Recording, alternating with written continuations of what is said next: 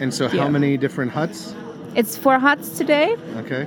with um, yeah 66 wines. So it's like uh, quite a challenge if you would like to try them all. right.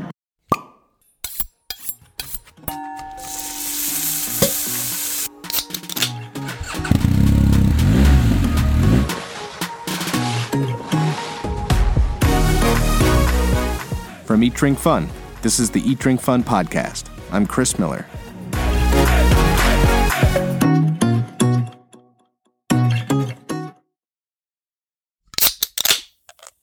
This episode covers one of my favorite winter activities in the Italian Dolomites. It's the annual wine ski safari in Alta Badia. I dig into a bit of history about the Alto Adige Südtirol region. I discuss the terroir, the climate, the types of grapes they grow, and how these combine to shape a really unique character in the local wine. I myself sip some favorites, Gewürztraminer and Lagrein.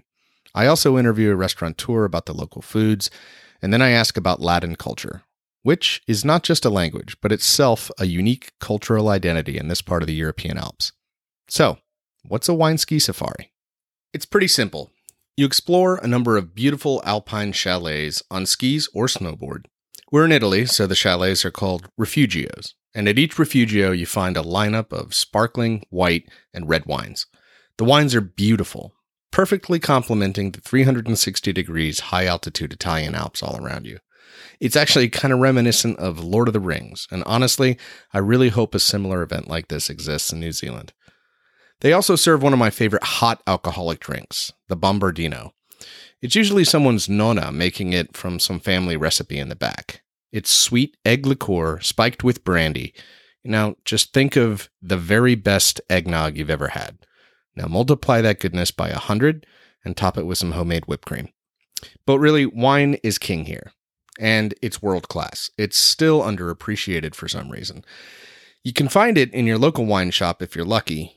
Look for the Südtirol capsule on the top of the bottle. That's the German name for the region, Alto Adige. In fact, the majority of the population here speaks German, because after all, this was Austria until 1919. But about 30,000 locals speak Ladin, which is one of the few Rhaeto Romance language dialects still in existence. The wine ski safari I'm covering is hosted in a subregion called Alta Badia.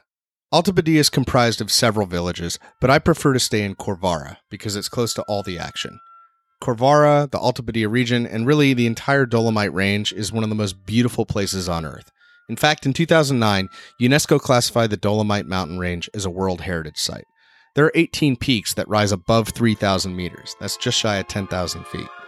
At the centerpiece is the Sella Group.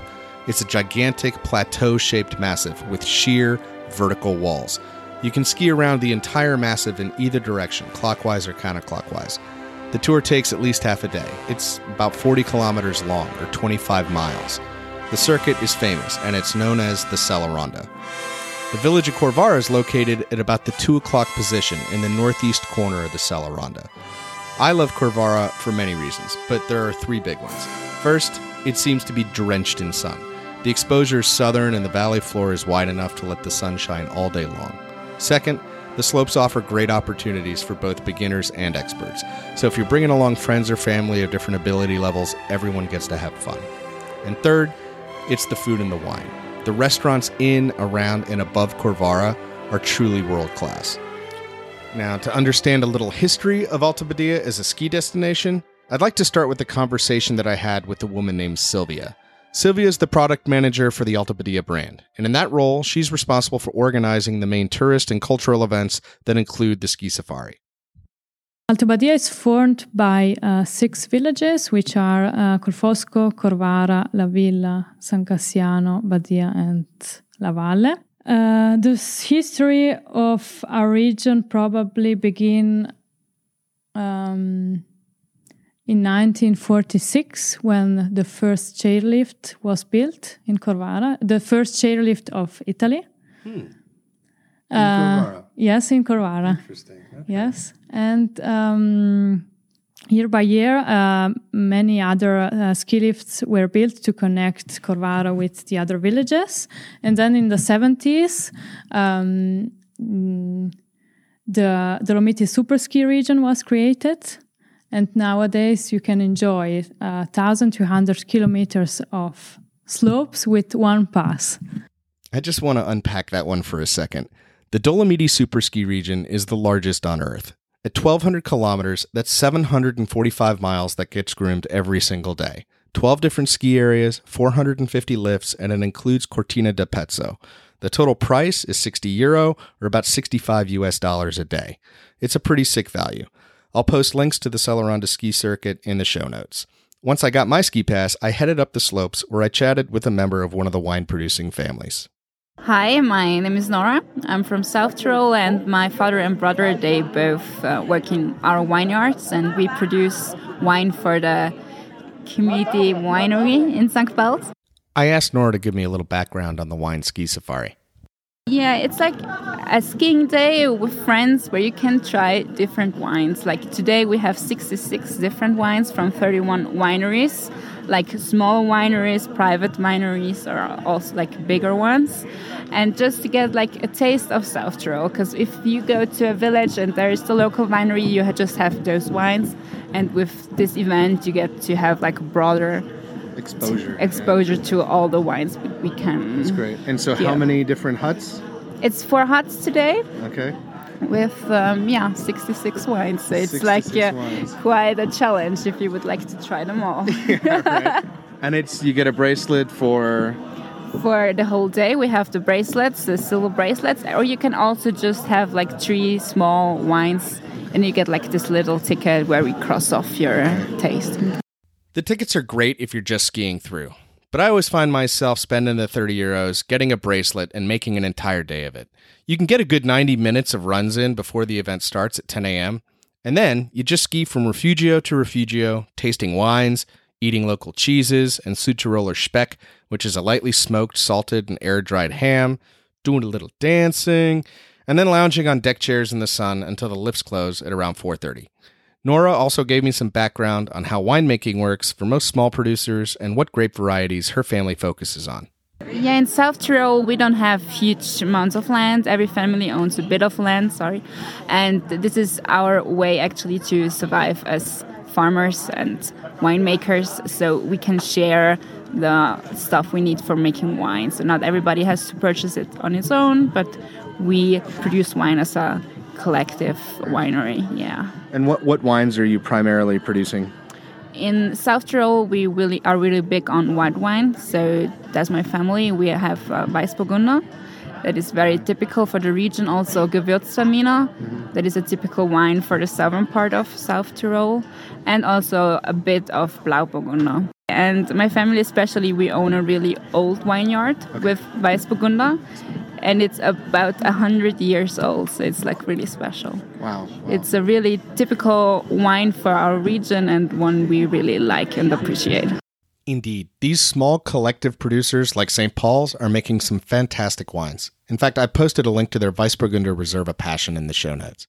Now, I want to take a minute to talk about what makes Südtirol Alto Adige a unique wine region and why their wines are worth exploring. Wine people love to talk about terroir. It's a French term, and unfortunately, it tends to get abused.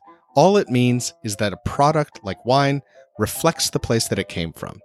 Everybody wants to claim that their wine reflects a unique terroir, but really, often it's just marketing. In Südtirol Alto Adige, though, it's real. And why is that? First, you got to consider the climate. They have a moderate climate, which means they get all four seasons, but temperatures are really warm in the summer, and that's because the mountains actually block these northern, cooler winds. That's great because the fruit can fully ripen in warm weather, which means you get more sugar, and in the end, you get more alcohol produced during fermentation. But chilly nights are also good. Those grapes, they cool down on a cool night, and that retains really essential acidity.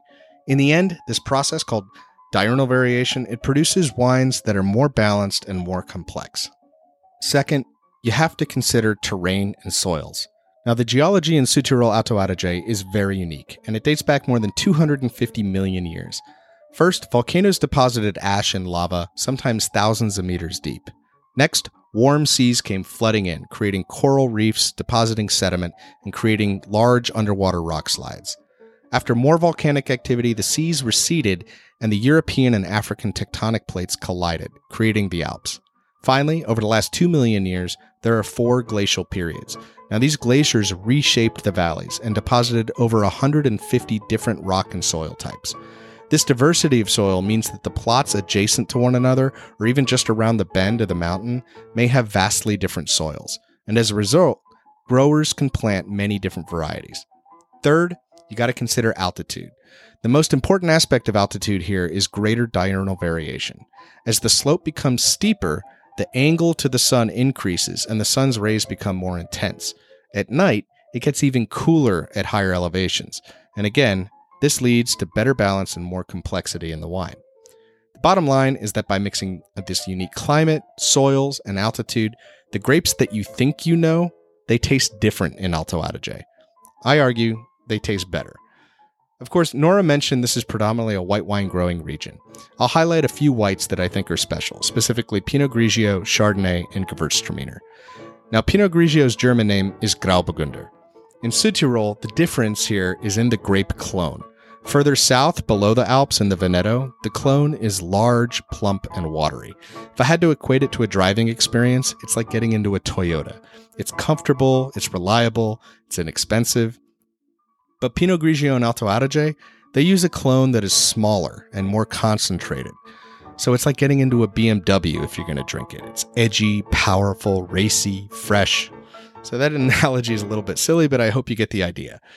Next, I want to talk about Chardonnay. It's used to make both traditional method sparkling wines and still wines. So if you pick up a bottle of bubbly and it says Ferrari on the label, that is not the car maker. That's actually a very high quality sparkling wine producer near the town of Trento.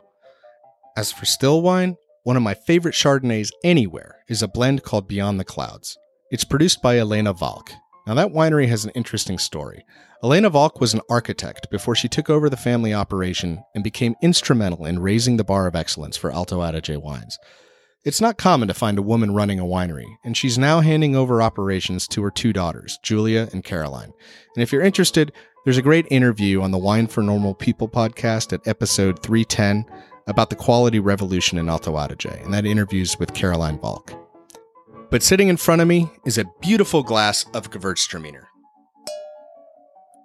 So Gewürztraminer is indigenous to Südtirol Alto Adige, and it has a special history because it's the offspring of two of Europe's oldest grape varieties, Pinot and Savagnin. In fact, it's a Musqué mutation of the Traminer grape. Whereas Traminer is pale and green and not very aromatic, Gewürztraminer is dark pink and very aromatic. People cite the literal German translation as spicy Traminer, but the more accurate meaning, I think, is perfumed Traminer. When you look at it, it's a beautiful golden bright color. On the nose, the intensity of aroma is pronounced. It's coming out of the glass. And that predominant smell, which is kind of a tell for Gewürztraminer, is lychees. You also get these warm fruit aromas. Think of ripe peach or apricot that's been left out on the counter in the sun. Let's taste it.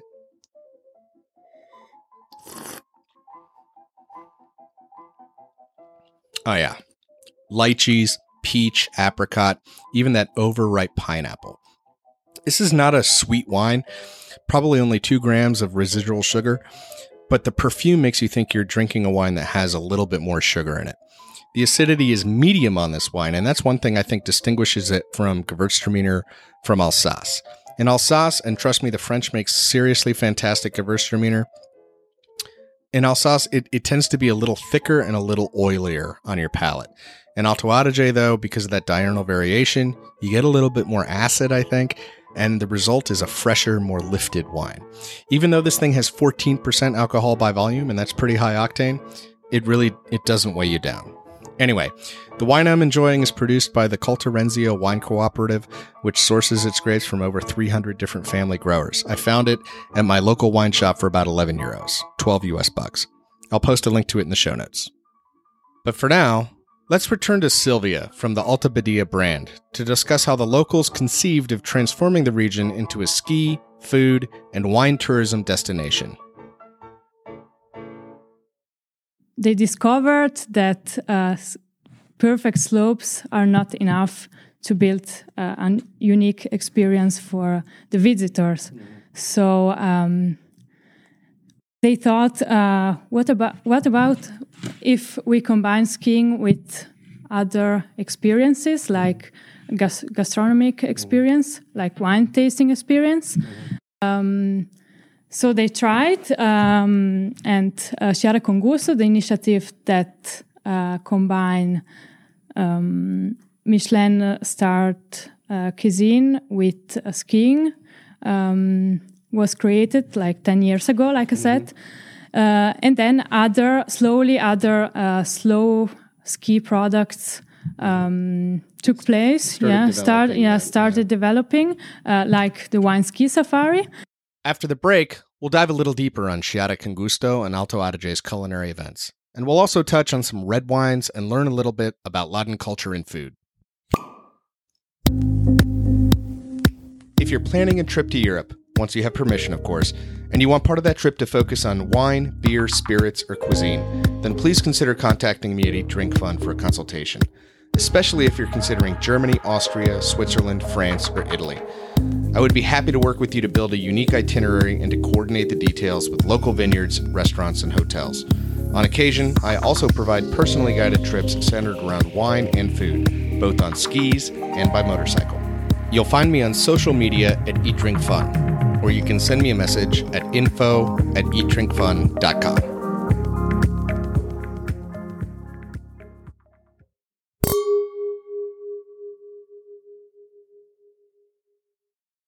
So, Sciare con Gusto, or in English, skiing with taste, or a taste of skiing, was the first gastronomic event in Alta Badia. I asked Sylvia to explain the format. It works like this uh, there are 10 uh, Michelin starred chefs, which uh, are combined with each with a mountain hut. The chefs create um, a, um, a dish uh, which is on the menu during all winter uh, long on the menu of the, the hut. This is just a crazy good event if you like both skiing and food. I came upon one of the huts this past winter while skiing with family. We enjoyed one of the best tortellini dishes of my life, and it was very reasonable at around 20 bucks. Some of the incredible talent includes three-star Michelin chef Norbert Niederkofler of restaurant Sant Hubertus at the Hotel Rosa Alpina. He started his career in the region. You'll also find locally grown one-star Michelin chef Nicola Laera of restaurant La Stua at the Hotel La Perla. Because she's also a local, I asked Sylvia what she prefers to drink.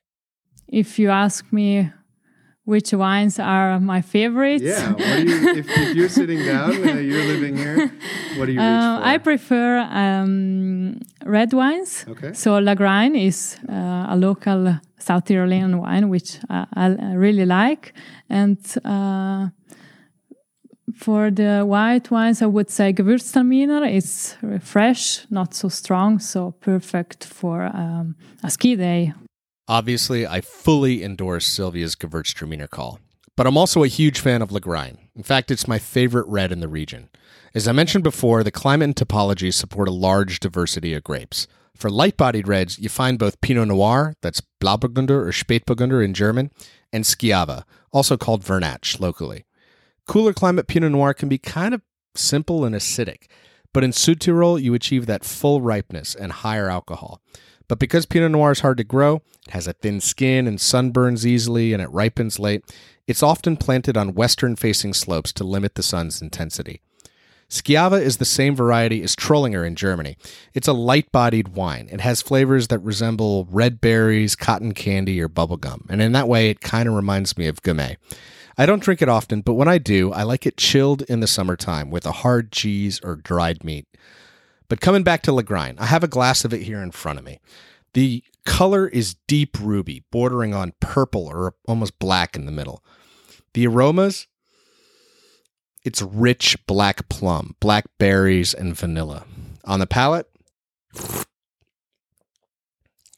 oh yeah, it is all dark fruit and a little hint of spice at the end. The tannin is medium, and this wine spends about 15 months in small oak casks before it's being blended. After blending, it goes another seven months in large casks, and then they rest it in bottle for 12 months before release. This wine is a Steinraffler Lagrein from J. Hofstätter, and I'll put a link to it in the show notes. But now, let's return to Sylvia to discover a little more about the unique aspects of local culture. what are some of the other things that maybe distinguish this area and make it um, differentiate it from another place? There, yeah, there are uh, many things, but I will say uh, the first thing, first thing is um, that we have our own culture, own traditions, and our own language, uh, which is Ladin. Right. So in our region, we speak um, Italian, German, English, and plus uh, our local language, which is Ladin. What is It's is it called? yeah. Is it actually Latin or No, uh, no, it's uh, completely uh, another sort of language. Yeah, So it's like in Switzerland, in uh, I think it's the Engadine they speak. yeah, Ro- yeah, yeah, yes, like something yes. like this. It's a um, type of Latin, I Yeah. think. Yeah. Yeah. So So just to hear it, I'm curious to hear it. Uh, tell me, tell me. Um, you know, I bought a ski pass and went to the ski safari this week, or something like that. I don't, or make something up. I don't care. um, un ski pass e sono uh, giù al Wine Safari l'ultima domani. Wow. Yeah, I wouldn't be able to Yeah. place that anywhere. So you, you speak German? Did you understand something? No. On, only the words that Yeah. are, you know, she pass Yeah. and she safari. Yes. That's about it. So perhaps you can empathize with my all too familiar feeling of shame that I'm surrounded by people who speak three, four, five different languages fluently. And I barely speak two, if you count my broken German. But that's also what makes travel so interesting. It's a great learning experience, and I'm continually going to school. To learn about some of the local food, I sat down with Melanie from the Mountain Hut Piz Arlara, which is run by her family. Piz Arlara has stunning 360 degree views of the peaks from Alta Badia to the Sella Massif. Besides hosting one of the wine tasting sites, they also have a very good kitchen. Melanie tells me a bit about their offerings. So, in the beginning, what were some of the original, maybe typical regional dishes? The dumplings. From the begin until the end, it's gonna be the dumplings, Yeah. and they are still made it by my mom, handmade it. We have different type of. They are serving with goulash or the spinach dumplings with butter and melted um, and cheese and uh, cabbage salad. So these are the most traditional uh, meal of South Tyrol. I also asked if they mixed up their menu from time to time. It's a mixture because we have uh, like traditional meals like the turtres, who is a fried pastry, uh, a Ladin specialty, uh, made it with spinach and cottage cheese, serve it with a barley soup, who are really the uh, farmers' uh, meals. Like we have also tartare or my brother went uh, last um, holiday in Vietnam. He went back and he said, Melanie, let's do in spring rolls. And then we started with homemade spring rolls. Or we have like polenta, who uh, typical Italian. Uh, we have uh, pasta, of course. Uh, we have burgers as well, but uh, gourmet burgers. So we try uh, to have a big offer Right. with local food, with international food to make our guests happy. And I was happy, especially if you like homemade desserts. We had the apple strudel, crispy on the outside, gooey on the inside. Perfect. I asked Melanie a little bit about pairing local cuisine with the wine.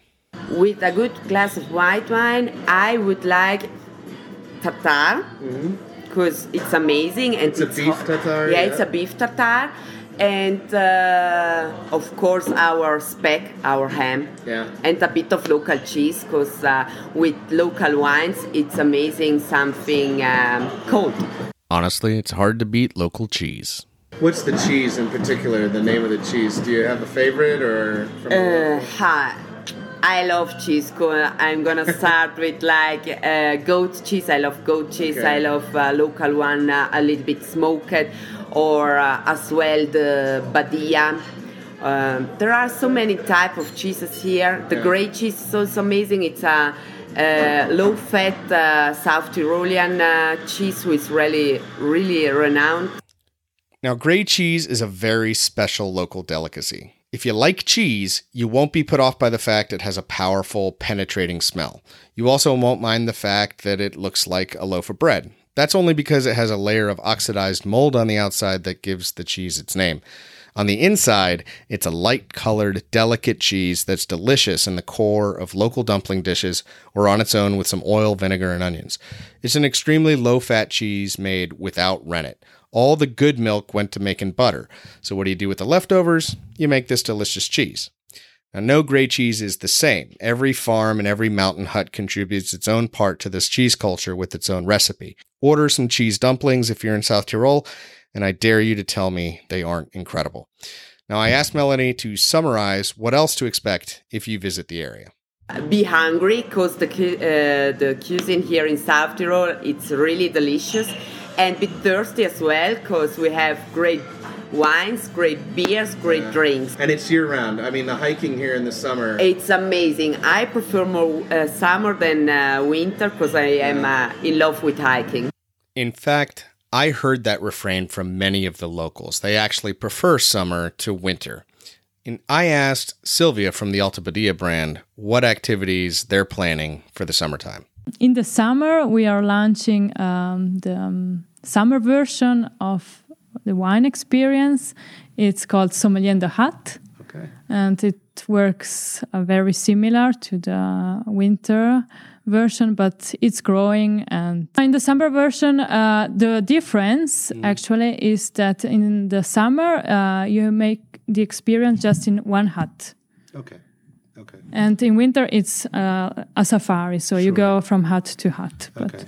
So is it normally something that you do in a day then, or you, yes you spend in a couple, couple, of uh, in a couple of hours you do uh, the, the wine tasting experience nice. in, Very in these huts Is there anything on the horizon that's new? Um, uh, for the wine events, we have uh, actually uh, a similar event uh, all uh, winter long. It's called Sommelier on the Slopes. It works similar like one ski safari, but you can enjoy a tasting experience together with a ski instructor and a professional sommelier. So he can explain all the characteristics of the different wines. And the sommelier skis with you? Or Sorry? Is, is the, does the sommelier ski with you? Yes, yes, Really? yes. That's a job. yeah.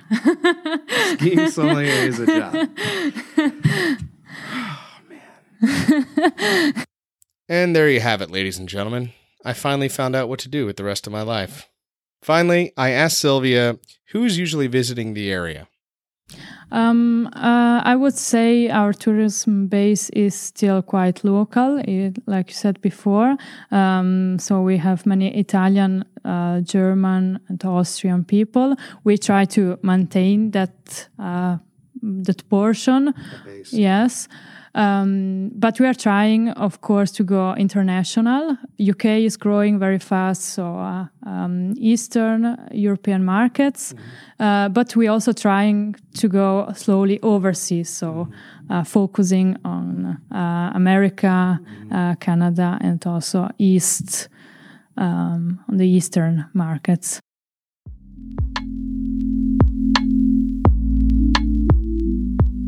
And with that, I hope you enjoyed this episode. Please check out the links I put in the show notes and at eatdrinkfun.com. And if you have the time, I really appreciate any positive review you can leave wherever you get your podcasts. If you want to get in touch, maybe recommend a future episode, you can find me on Instagram or Twitter at eatdrinkfun. You can also email me at info at eatdrinkfun.com. Thanks again to Sylvia and the Alta Badia brand, to Nora at Keller Kellerei St. Paul's, and to Melanie at Alpine Restaurant Piz Arlara. The intro music is Pluck It Up by Dan Henig. Our ad music is Ice Cream by Joey Pecoraro, and this outro tune is also by Joey Pecoraro. It's called Right You. Hey, please stay safe, everybody. Wash your hands, mask up, and let's get traveling again. Until next time, here's to eating well, drinking better, and never forgetting to have fun.